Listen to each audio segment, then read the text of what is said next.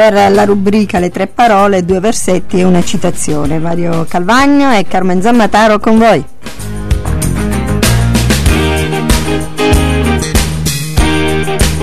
Iniziamo con i due versetti. Prima Cronache ventidue sedici dice: alzati dunque, mettiti all'opera e il Signore sia con te. Secondo versetto, prima lettera di Pietro, capitolo cinque, il versetto è il settimo: gettate su di lui ogni vostra preoccupazione, perché egli ha cura di voi. La citazione: devo realmente preoccuparmi di questioni che non mi procurano altro che angoscia ed infelicità e che mi sono sostanzialmente incomprensibili? No, voglio invece occuparmi di cose positive, capaci di procurarmi un'autentica serenità che il mondo non può dare.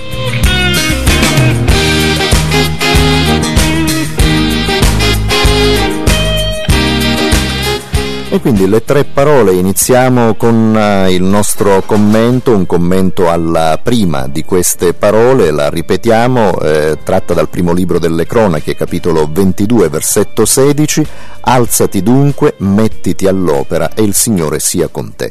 È una frase pronunciata in un contesto specifico, un contesto che è legato ai preparativi che il, il re Davide eh, comincia a fare per costruire il Tempio di Dio.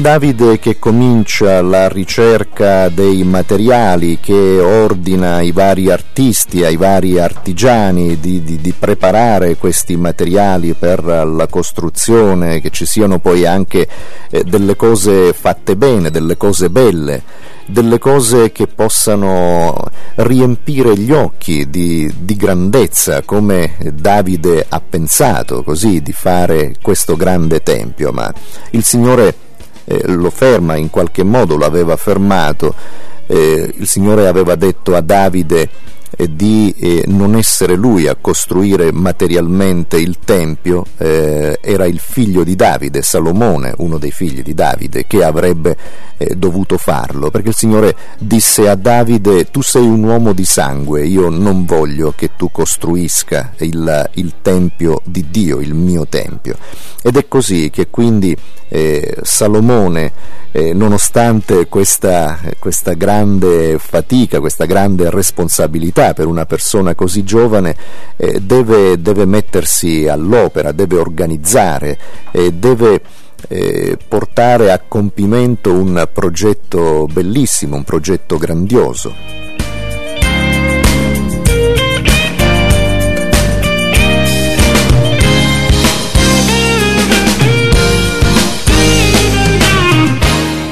È un progetto grandioso. Se vogliamo spostare nella metafora questo discorso di oggi, anche quello di costruire il Tempio di Dio nella nostra vita, nel nostro cuore, nella nostra mente. È lo stesso San Paolo che lo dice: voi siete il Tempio di Dio, non guastate questo Tempio, il vostro corpo è il Tempio dello Spirito Santo.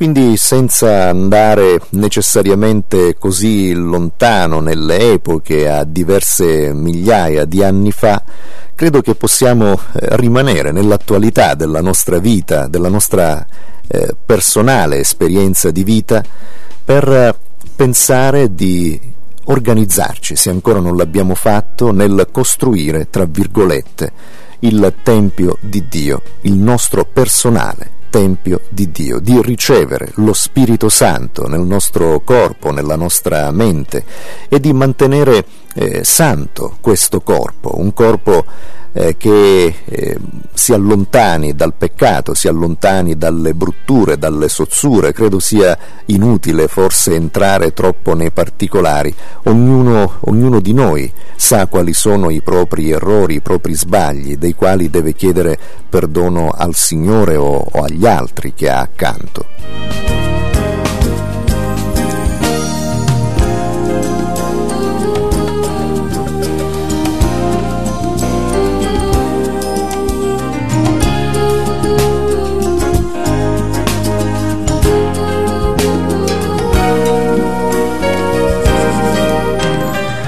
quindi, e quindi eh, ritornando a questa nostra esperienza personale di vita legata un po' a questo episodio della vita invece del re Davide, re uscente diciamo così, e del re Salomone, eh, suo figlio, eh, legata in qualche modo a loro c'è anche questa frase di benedizione, di incoraggiamento che proprio Davide rivolge a suo figlio, la, la prima parola di oggi: alzati dunque, mettiti all'opera e il Signore sia con te.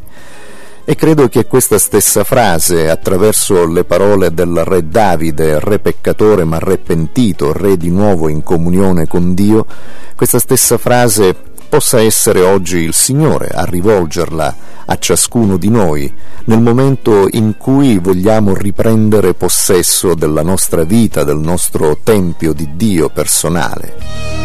Alzati dunque, mettiti all'opera, il Signore sia con te, un'opera in cui non siamo da soli, un'opera in cui non siamo abbandonati, un'opera che probabilmente eh, ci, ci preoccupa perché ci sentiamo piccoli, ci sentiamo eh, inutili a volte, ci sentiamo spaventati, ma la parola di Dio può essere di grande consolazione per il nostro cuore, come questa frase così importante, la ripetiamo e facciamola nostra: alzati dunque, mettiti all'opera e il Signore sia con te.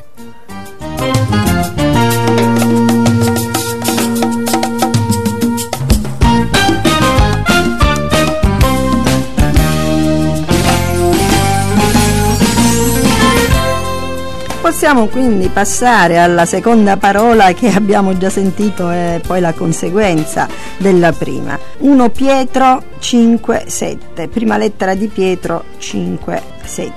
Gettate su di lui ogni vostra preoccupazione perché egli ha cura di voi. Ecco, abbandonarsi al Signore mh, sembra qualcosa di, di difficile, di molto difficile, e in effetti lo è, perché se siamo turbati, presi dalle circostanze, presi anche da noi stessi, difficilmente riusciamo ad abbandonarci al, al Signore. Allora abbandonarsi a Dio richiede mettere in atto una fede decisa, un amore che è pronto a tutto, una speranza eh, contro ogni speranza. Ma poi abbandonarsi a Dio dà forza, rende talmente forti da affrontare con coraggio e con serenità tutto quello che ci sta davanti, anche le situazioni più difficili. Chi si abbandona a Dio non tiene conto della propria forza, ma della forza di Dio. È proprio nell'abbandono al Signore che sta la forza di ogni credente, e questo è molto importante.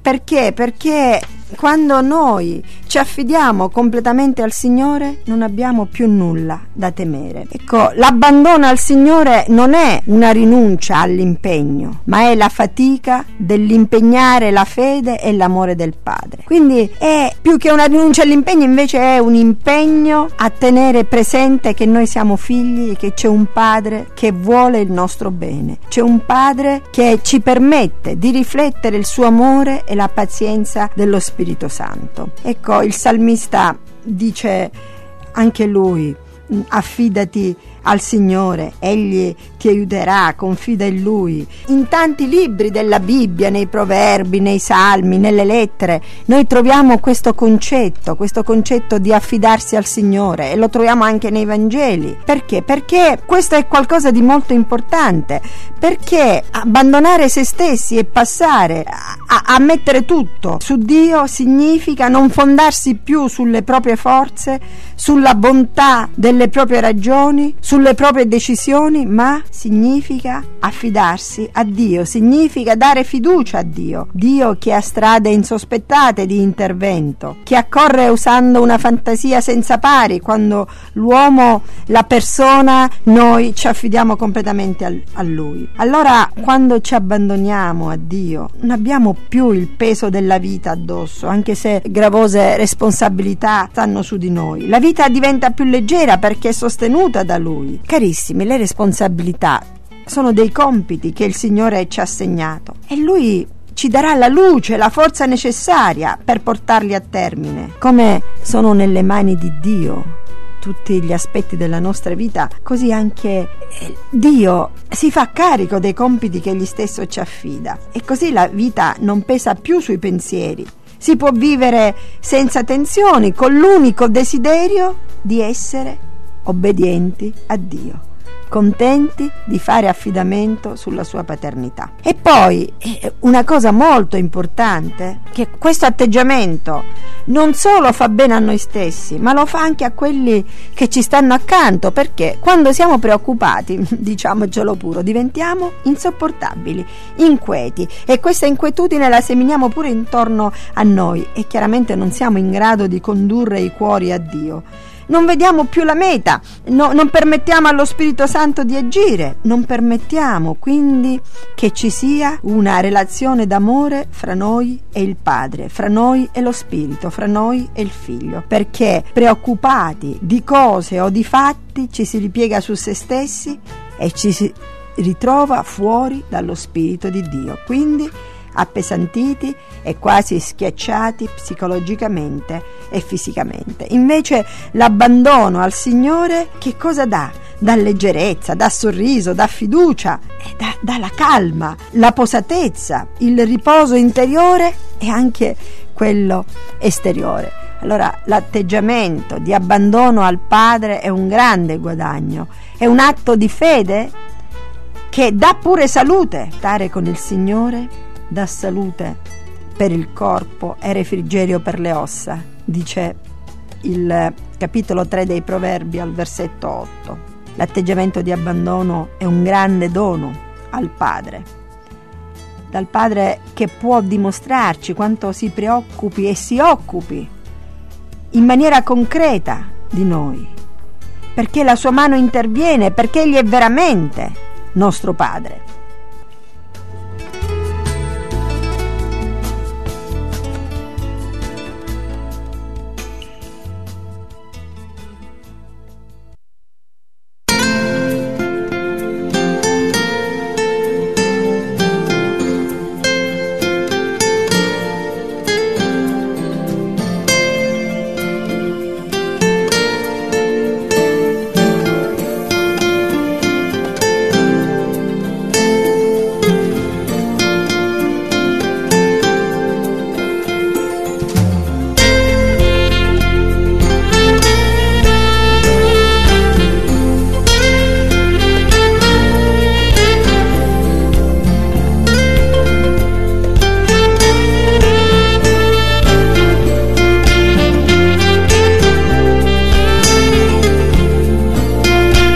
Ricordiamo i nostri numeri telefonici zero sei trentadue dieci duecento oppure ottocento zero novantotto seicentocinquanta per richiedere materiale gratuito di approfondimento su queste tematiche, ma in generale sulla intera scrittura. In particolare eh, possiamo proporvi eh, il corso biblico per corrispondenza La Bibbia parla, ventisei lezioni, ventisei argomenti diversi, eh, per corrispondenza, quindi per posta normale, ma anche per email.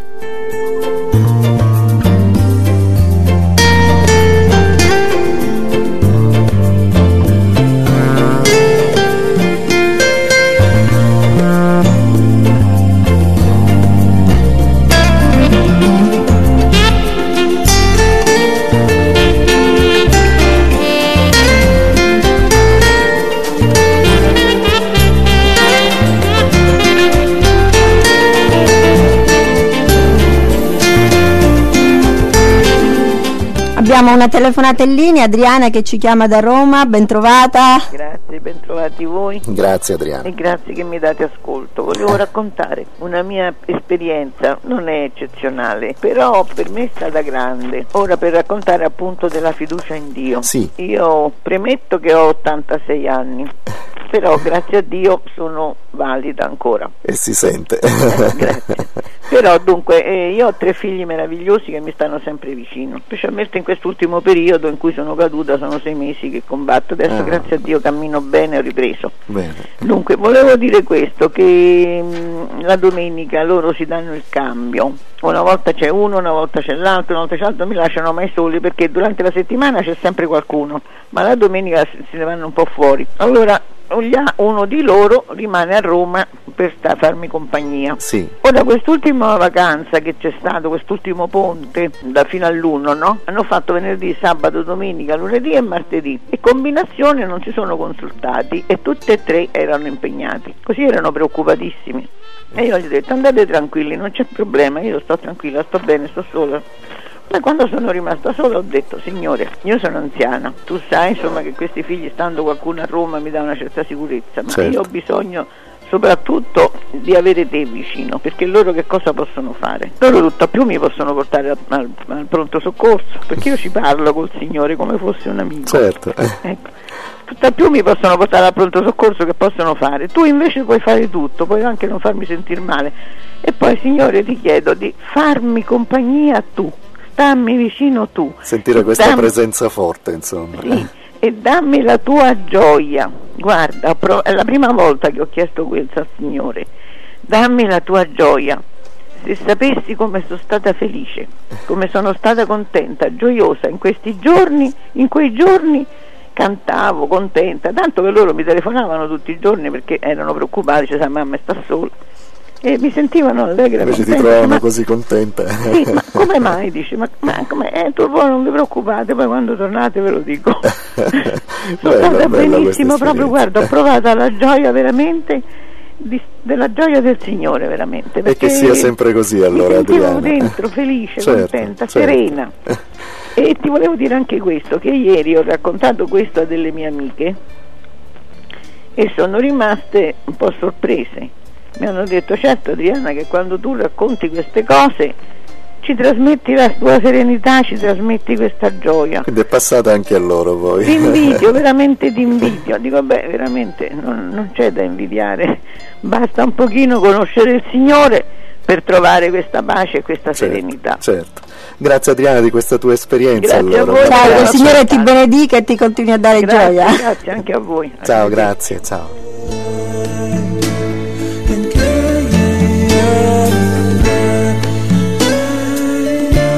Eh sì, la gioia infatti è un frutto dello Spirito Santo, un frutto di chi si abbandona completamente al Signore, perché il Signore in cambio delle nostre ansie, delle nostre preoccupazioni ci dà veramente dei pensieri positivi, ci dà dei sentimenti eh, positivi veramente, che ci fanno eh, capire che Lui ci sta accanto anche se attorno non c'è nessuno. E la gioia ci fa capire eh, quanto il Signore ci ami. Forse a volte si dubita, si dubita dell'aiuto di Dio, forse a volte il, il credente vede che mh, le persone che sono senza Dio in qualche modo possano pure fiorire, ma questo quando non conosce veramente il Signore. C'è il Salmo settantatré che ci esprime bene questi concetti.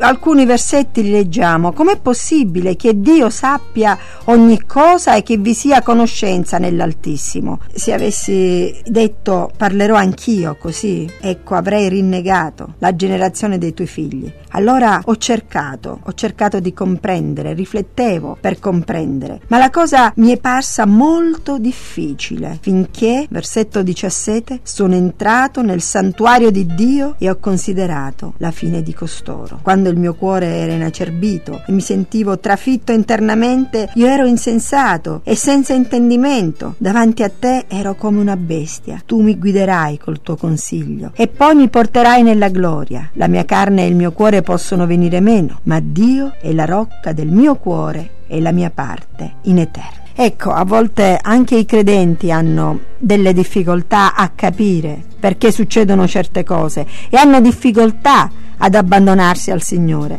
E anche il salmista ha avuto queste difficoltà, ha guardato intorno a lui, ha guardato gli empi che prosperavano, però ha guardato solo vedendo la realtà che lo circondava, ma quando poi si è abbandonato alla realtà di Dio, quando è entrato nel santuario di Dio, quando non ha più avuto dubbi sull'esistenza di Dio, ecco, finalmente ha potuto dire: la roccia del mio cuore e Dio, perché tu mi guidi, perché tu mi prendi per la mano destra.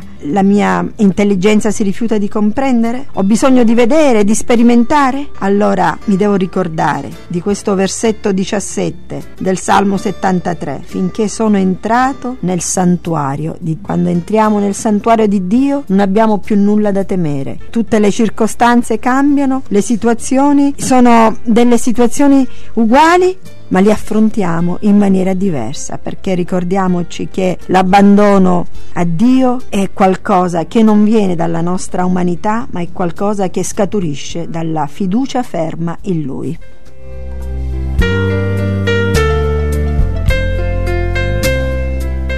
Ricordiamo quindi zero sei trentadue dieci duecento oppure ottocento zero novantotto seicentocinquanta i numeri telefonici per richiedere gratuitamente il corso biblico per corrispondenza alla Bibbia Parla. E poi un tascabile, un libro straordinario, un piccolo libro che ha per titolo Gesù dà senso alla vita.